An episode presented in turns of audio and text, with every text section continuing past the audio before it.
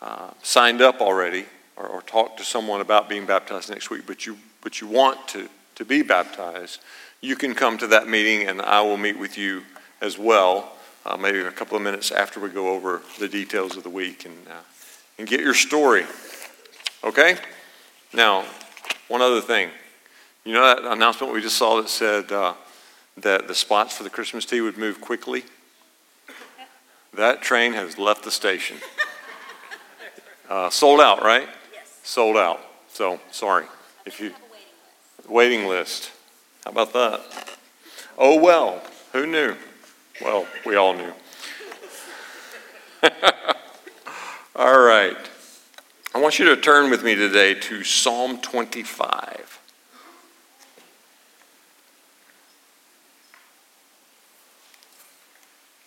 We're going to begin at verse 16.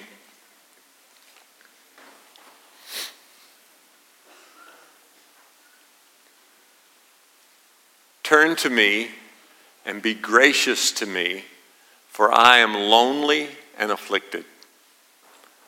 Relieve the troubles of my heart and free me from my anguish. Look on my affliction and my distress and take away all my sins. See how numerous are my enemies and how fiercely they hate me. Guard my life and rescue me. Do not let me be put to shame, for I take refuge in you. May integrity and uprightness protect me, because my hope, Lord, is in you. Deliver Israel, O God, from all their troubles. Lord, I pray uh, that you would speak to us uh, this morning. We, we pray that your voice would be heard today. Lord, I, believe that there are things that you want to say uh, to each and every person in this room. And, and I pray that we would have ears to hear. Uh, what you're saying. I, I pray, God, that your words would penetrate our hearts. I pray that any walls that we have raised up uh, around us to, to protect us or, or to keep you or anyone else out, I pray, God, that you would uh, be able to penetrate today those walls uh, and that your word, your living word, would take root in our hearts. In Jesus' name, amen. So we read this psalm, uh, and, and, the psalmist is saying, you know, God help me. I, am alone. I'm lonely and I'm, I'm hurting. Uh, and that's, you know, that's not when we open up the scripture, we don't necessarily uh, always want to turn to the pages that read like that. You know, we'd rather read verses like, In your presence is fullness of joy. I mean, that's a little bit better, right? Uh, but all of us, at times uh, in our life, encounter and deal with uh, what we would call loneliness. Uh, loneliness doesn't come from being alone, loneliness comes from feeling alone. Uh, you can be surrounded by hundreds, even thousands of people, and, and still, still feel alone or, or think that you're alone. Uh, loneliness causes people to feel empty. It causes people to feel alone. It causes people to feel unwanted. Divorce, death of a loved one, uh, moving to a new place, all of these things, all of these events in life can contribute to what we call loneliness. I don't know if you know this, but lonely adults consume more alcohol and exercise less than people who are not lonely. And that's, that's a pretty troublesome combination. One thing that psychologists say helps to combat loneliness is having close friends. And yet, since 1985, statistics tell us that those in America who would identify themselves as having no close friends, that number has tripled since 1985. So, how do you, how do you deal with loneliness? And I want today to talk about that for a little bit. I want to use a story from Scripture that's, that's one of the classics. It's, it's one of our favorite stories, favorite one uh, to preach on, favorite one to point to, eh, favorite one to think about. But today I want to look at it maybe from a little bit different uh, perspective.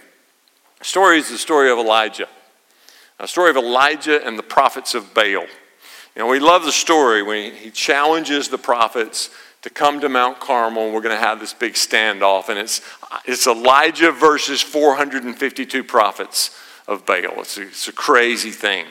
Uh, the story starts there's this famine in the land. Uh, this famine's been going on for years.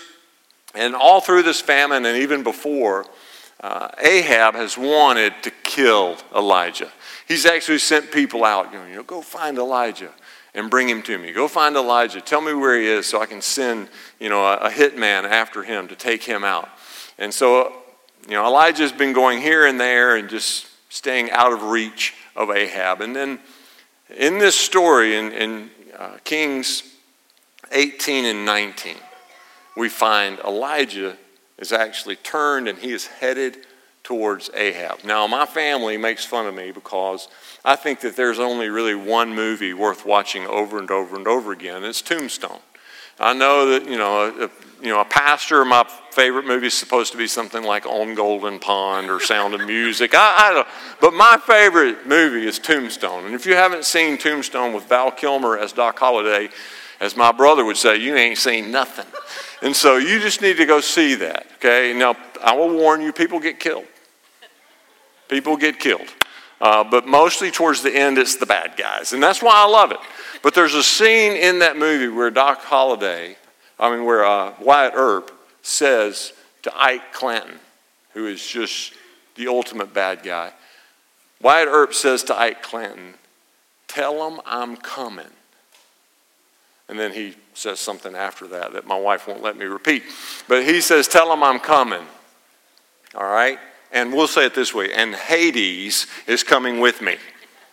All right? That's what, that's what Wyatt Earp says. And that's kind of the, the persona of Elijah as he approaches Ahab. He's going after him, and he meets up with a, another prophet named Obadiah. And he says to Obadiah, Go tell your boss because Obadiah is a man who loves the Lord, has worshiped the Lord, has not compromised, has been faithful to God, but he serves the king. And so he is actually helping Obad- uh, Ahab as they look for a place. They're actually looking for grass. They're not even looking for water, they're just looking for grass. If we could just find a little bit of grass, maybe some of the livestock can survive this famine. And so they've split up and Ahab's gone one way, and Obadiah's gone the other, and they're looking for grass. And then Obadiah encounters Elijah, and Elijah says, Go tell your boss I'm coming. Does it get better than that? I mean, a man of God who's walking into evil, walking up against evil, and he just says, I can, I can just see him, hands on his hips, and he says to Obadiah, Go tell your boss I'm coming. Go tell your boss I'm on my way. Well, Obadiah freaks out. He freaks out because he says, You know, I know how you are, Elijah. I know how you are. You just go wherever the Spirit tells you to go, and I'm going to go tell Ahab that you're coming, and then the Spirit's going to take you over here or over there, and you're not going to show up, and Ahab's going to kill me because I've promised him that you're coming, and you're just not going to show. And Elijah says, Oh, I'm coming. I promise you. Make no mistake. You tell your guy, you go tell your king that I'm on my way and I, I will be there. And so Obadiah goes back. He tells Ahab the king, you know, Elijah's coming. And sure enough, Elijah shows up. And Elijah tells Ahab, Get your guys together. Now, he says an interesting thing to Ahab. He says, I'm the only one. I'm the only one left. I'm the only prophet of God. Well, what does that say about Obadiah? I'm the only one. but I'm ready. So bring it on. So Ahab brings his guys, and you know the story. They meet on the mount, and, and Elijah says, You know, y'all go first. We'll, we'll pray. Y'all pray to your gods, I'll pray to mine. And whosoever God sends fire, we'll, we'll just name them the real God. And they say, That sounds like a great deal. And they go after it. And so the prophets of Baal are first, and they're jumping around, and they're dancing, and they're cutting themselves, and they're doing all sorts of crazy things. And, you know, Elijah's saying, This isn't working. Nothing's happening. Your God's not answering. Maybe he's asleep. Maybe, maybe your gods are asleep. So maybe you should yell louder. And so they yell louder. And they get louder and louder, and, and it goes on and on, and nothing happens. And finally, they're just exhausted, and, and they give up. And it's Elijah's turn. And Elijah says, Okay, I, I know it's my turn, but before I take my turn, let's do this. You know, we've set this altar up and you know for our for whoever has the, the best god or whoever has the only god to send their fire fire down to burn up what's on the altar but before before i pray let's do this how about bring some water bring some water in here and, and pour it on the altar and, and make sure that it's you know it's good and wet and so they pour the water on and he says that's that's really not enough water go get some more water they bring some more water and pour some more water and they pour some more water some more water and they just it's just drenched it's soaking wet. There's no way this is going to burn. And then, of course, Elijah prays. Fire of God falls, sucks up the water, burns up the sacrifice, and everybody goes nuts and says, Okay, your God is obviously better than our God. In fact, your God is the one true God. And they dispose of the prophets of Baal. And, uh, and then an interesting thing happens. Elijah runs away. He runs away.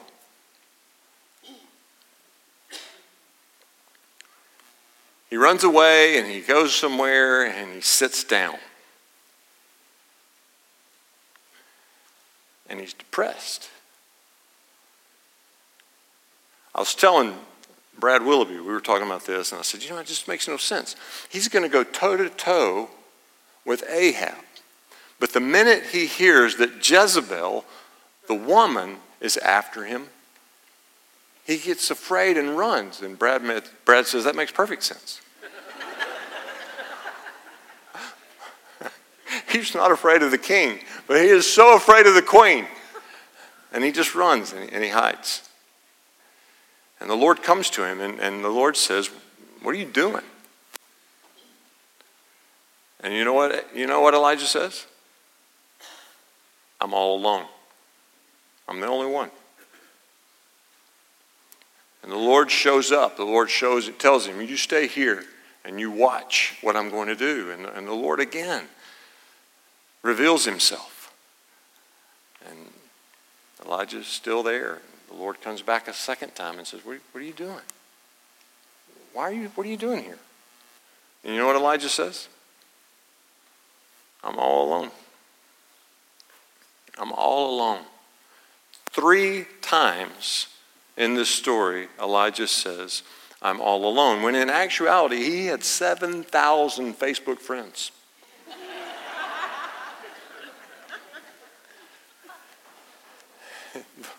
the Lord reveals to him, kind of in a subtle way, that there are actually 7,000 who have remained faithful. So let's talk a little bit about dealing with loneliness. Number one, this is the first thing I would say. If you, in dealing with loneliness, the first thing that we need to recognize is that we're not. Now, I understand that the difference between actually being alone and feeling alone is minimal, paper thin. There's really actually no difference. If you feel alone, that's enough, isn't it? It's enough to make you hurt. But the thing that we have to realize is that no matter how lonely you are, or no matter how lonely you may feel, no matter how lonely you may think you are, in actuality, you're not alone. And the reason that I know that you're not alone is because the Word of God promises that you're not. I will stake my life, everything I have, everything I believe, on the truth of God's Word. It doesn't change, it doesn't waver, it's always consistently true. And the Word of God says, I will never leave you, I will never forsake you. It actually goes so far as to say, You can get up and run, and you can't get away from me. You can try your darndest to be alone, and you still won't be alone because I will pursue you, I will come after you.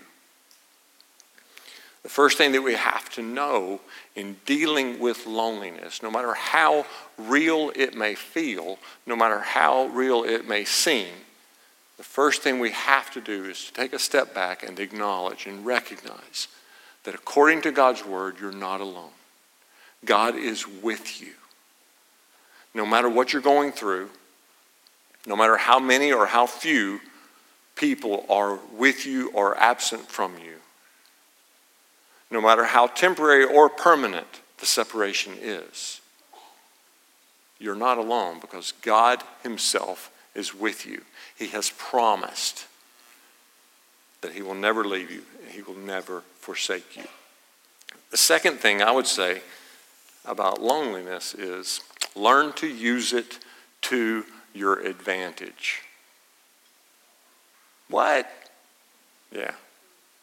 Learn to use it to your advantage. Now, I, I have said from, from this stage, and, and sort of in a tongue in cheek, joking way, uh, that, that I'm an introvert. And some of you have taken it upon yourselves to heal me. and I, I get that. I do. But here's what you need to understand about my introvertedness it doesn't mean I don't like people. I love people. I really do. I love people. I love being with people. I love hanging out with friends. I love hanging out with family and just, you know, like Thanksgiving. Thanksgiving for me was perfect because we had all of our family from breakfast until bedtime. And we, we just had an incredible day together. Uh, that's, that's not what I mean. When I say I'm an introvert, I don't mean that I hate people, that I avoid people, that I'm going to run you know, away from you if you want to talk to me. I would love to talk to you. Love to. Here's, here's what my introvertedness means it means that you really don't want me to talk to you unless I've had my time alone. Now, I don't mean alone, I mean my time alone. My alone time is the time that I spend with Him. Trust me, you don't want me to be anything other than the type of introvert that I am. Because the type of introvert that I am is the type that is energized, who, is, who receives the most life for the journey by being alone with the Father in an intimate relationship. That is my lifeblood. I love being with my wife. I love hanging out with her. I, there are few things in life that I enjoy more than her company. But she also knows that unless I've had my time with the Father, my time with her is not going to be the best that it can be. And so when I say I'm an introvert, what I'm saying is my life is fueled. I am energized by being alone with the Father. Some of you are energized by being in a group. And it's your energy that you gain and the life that you gain by being in a group is the fuel that you use to then go and be with the Father. And that's just the way it is. People are, are wired differently, and it's, there's not a right or a wrong, just different. But trust me, what you want for me, you want me in that secret place. Jesus withdrew to the secret place to be with his Father. If you, if you think that Jesus never felt alone, I would just encourage you to go back and read his story again. One time he looks at his disciples and he says, Everybody's left. Are, are you going to leave too? That sounds like a man who's feeling a little bit rejected. Everybody's left. What about you? You going to leave also? Even more so, on the cross, Jesus even seems to feel that he's been left by his Father. And he cries out, My God, my God, why have you forsaken me? There was a deep passion and a hurt in his heart as he died for us. He was willing to endure this loneliness for our benefit. Scripture says that he was despised and rejected. Some of you know what that feels like. Some of you feel that. You've, you felt that. You may be walking in that even right now, and it feels so lonely and it, it hurts deeply. And I would say, take that hurt and use it to your advantage by going into the secret place with the Father. Whenever you feel that hurt, run to Him, not away from Him. Use loneliness to your advantage by having it serve as a motivator for you to go deep with your Father, to go into that secret place. The third thing I would say in dealing with loneliness is look around. As you go into the Father's presence and you spend time with Him and you increase in intimacy with Him, ask the Lord to open your eyes to see what's real and what's not. Don't be fooled by your feelings. Elijah was fooled by his feelings. He really believed that he was the only one. He believed it so much that he said it three times. And it wasn't true. It wasn't true. If he had stopped even long enough to just look right in front of his face, Obadiah was there, a man that the Word of God says had never compromised his worship of the Lord. He wouldn't have been alone even if there was just one. But the Lord goes on to say that there were 7,000 others who had remained faithful. Don't be fooled by your feelings. Take a step back, look around, ask the Lord to open your eyes to what's real. Elijah lived about 150 years after David. And so the psalm that we read earlier, where David is saying, I'm all alone, there's a chance that that was a prayer that Elijah prayed. You know, the, the people of old, they, they prayed the Psalms. We've talked about before the fact that, that everything that Jesus says from the cross is written in the Psalms. Jesus, as he's hanging on the cross, is praying the Psalms. And the question that we've asked before is you know, was Jesus praying David's prayers or was David writing Jesus' prayers? You know, who knows? But, but the fact is, here's Elijah who is battling with loneliness. He, he's read the Psalms, he knows the Psalms, he's prayed the Psalms. And there's a chance that he has prayed the very psalm that we read this morning that says, Turn to me and be gracious to me, for I am lonely and afflicted. Relieve the troubles of my heart and free me from my anguish. Look on my affliction and my distress and take away all my sins. See how numerous are my enemies and how fiercely they hate me. Does that sound like where Elijah's living? It is. But if he had just taken a step back and said, Lord, show me the truth, show me what's real, he would have seen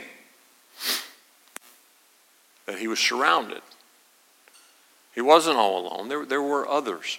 Uh, Psalm 68 6 says that God takes the lonely and he places them in families. God takes the lonely and he places them in families. You may feel alone. I promise you, you're not. God is with you. And God's desire for you is that it would be more than just you and Him. God's desire for you is to call you into family, the family of God. If you're here today, if, if, if Riverstone is your, ch- your church home, you need to know that God's invitation to you is more than just coming on Sunday and worshiping for a bit and hearing a message and then slipping out and going home. He wants you to be a part of a family. He wants you to connect in community. Look around. Don't be fooled by your, by your feelings. Ask God to show you the truth about what is available to you in relationship. And that brings me to the fourth point. My fourth point is this take initiative. Take initiative. You know what the worst part for me about the Elijah story is? He sat down. He sat down. I would say that all of us will encounter seasons of loneliness. We will. Keep walking. Keep walking. The last thing you want to do in a season of loneliness is sit down.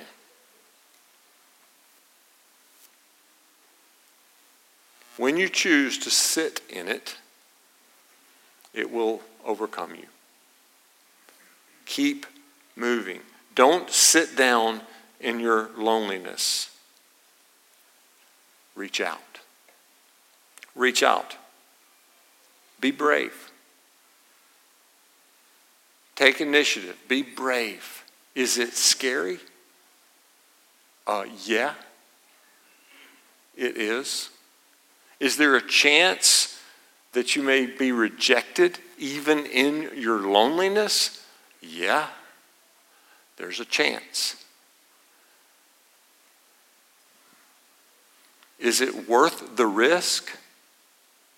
Yes. It is absolutely worth the risk. And as you continue to move through that season, remember this God is with you, God is for you, and He is relentless. God is with you, God is for you, He is relentless. He will not quit. He will not leave you in your loneliness. Even if you choose to sit down, he will pick you up and He will carry you out. Because His desire for you is life at its highest level. Now let's pray.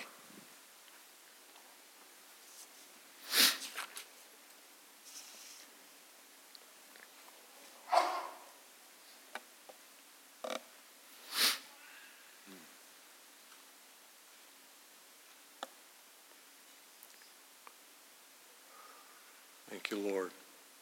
Lord, I pray. I pray right now for, for the people in this room who, who, who do feel alone.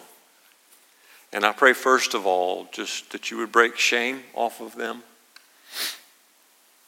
I pray that you would break fear off of them. And I pray, God, that you would give them a supernatural bravery today to step forward. Not to shrink back, but to, st- to take a step forward that would allow you to meet them in that place of hurt and begin the process of, of bringing them out into that place of fullness and that place of joy that you have for them.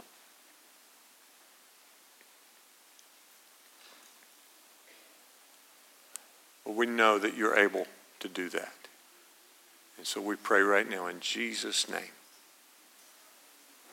Release your spirit in this room to give boldness to your children, especially those who are afraid. In Jesus' name, amen. I'm going to ask our teams to come and get in place. I'm going to ask my wife to hand me my phone just for a second. It's in my shoe. Thank you. I want to read to you a prayer.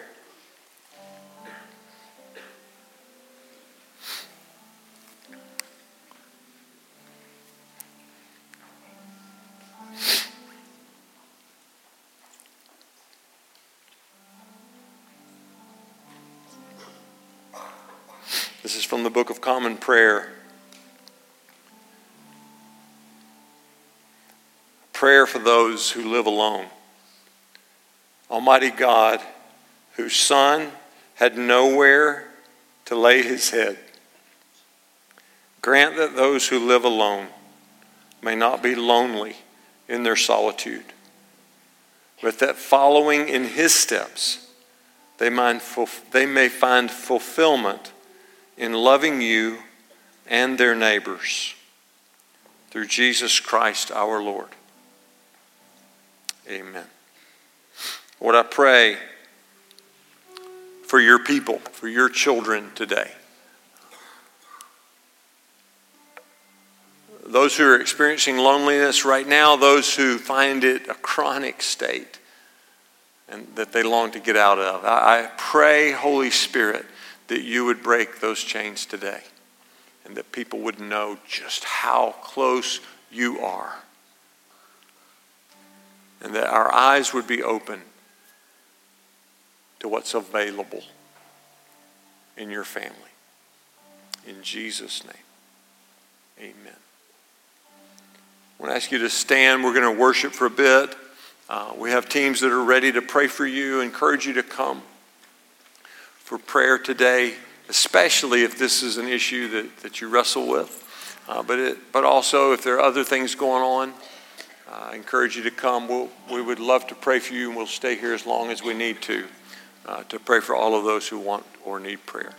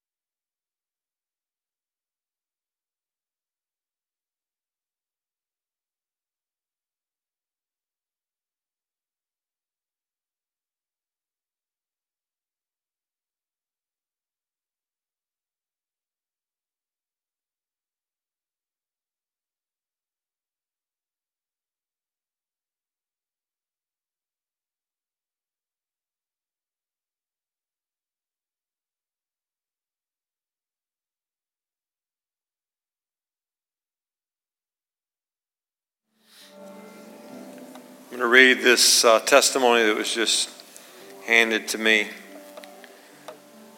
There will be complete healing and breakthrough for the release of the captives. Thank you for this word. For three years, loneliness has consumed me. Week after week, I came to the altar for loneliness to stop. Last month, I had complete breakthrough. The grief, the pain, and the lies fell off. Freedom is not only possible, it is available. Intimacy with God destroys loneliness. Lord, I pray that you would plant this word in our hearts and that it would bear fruit there. In Jesus' name.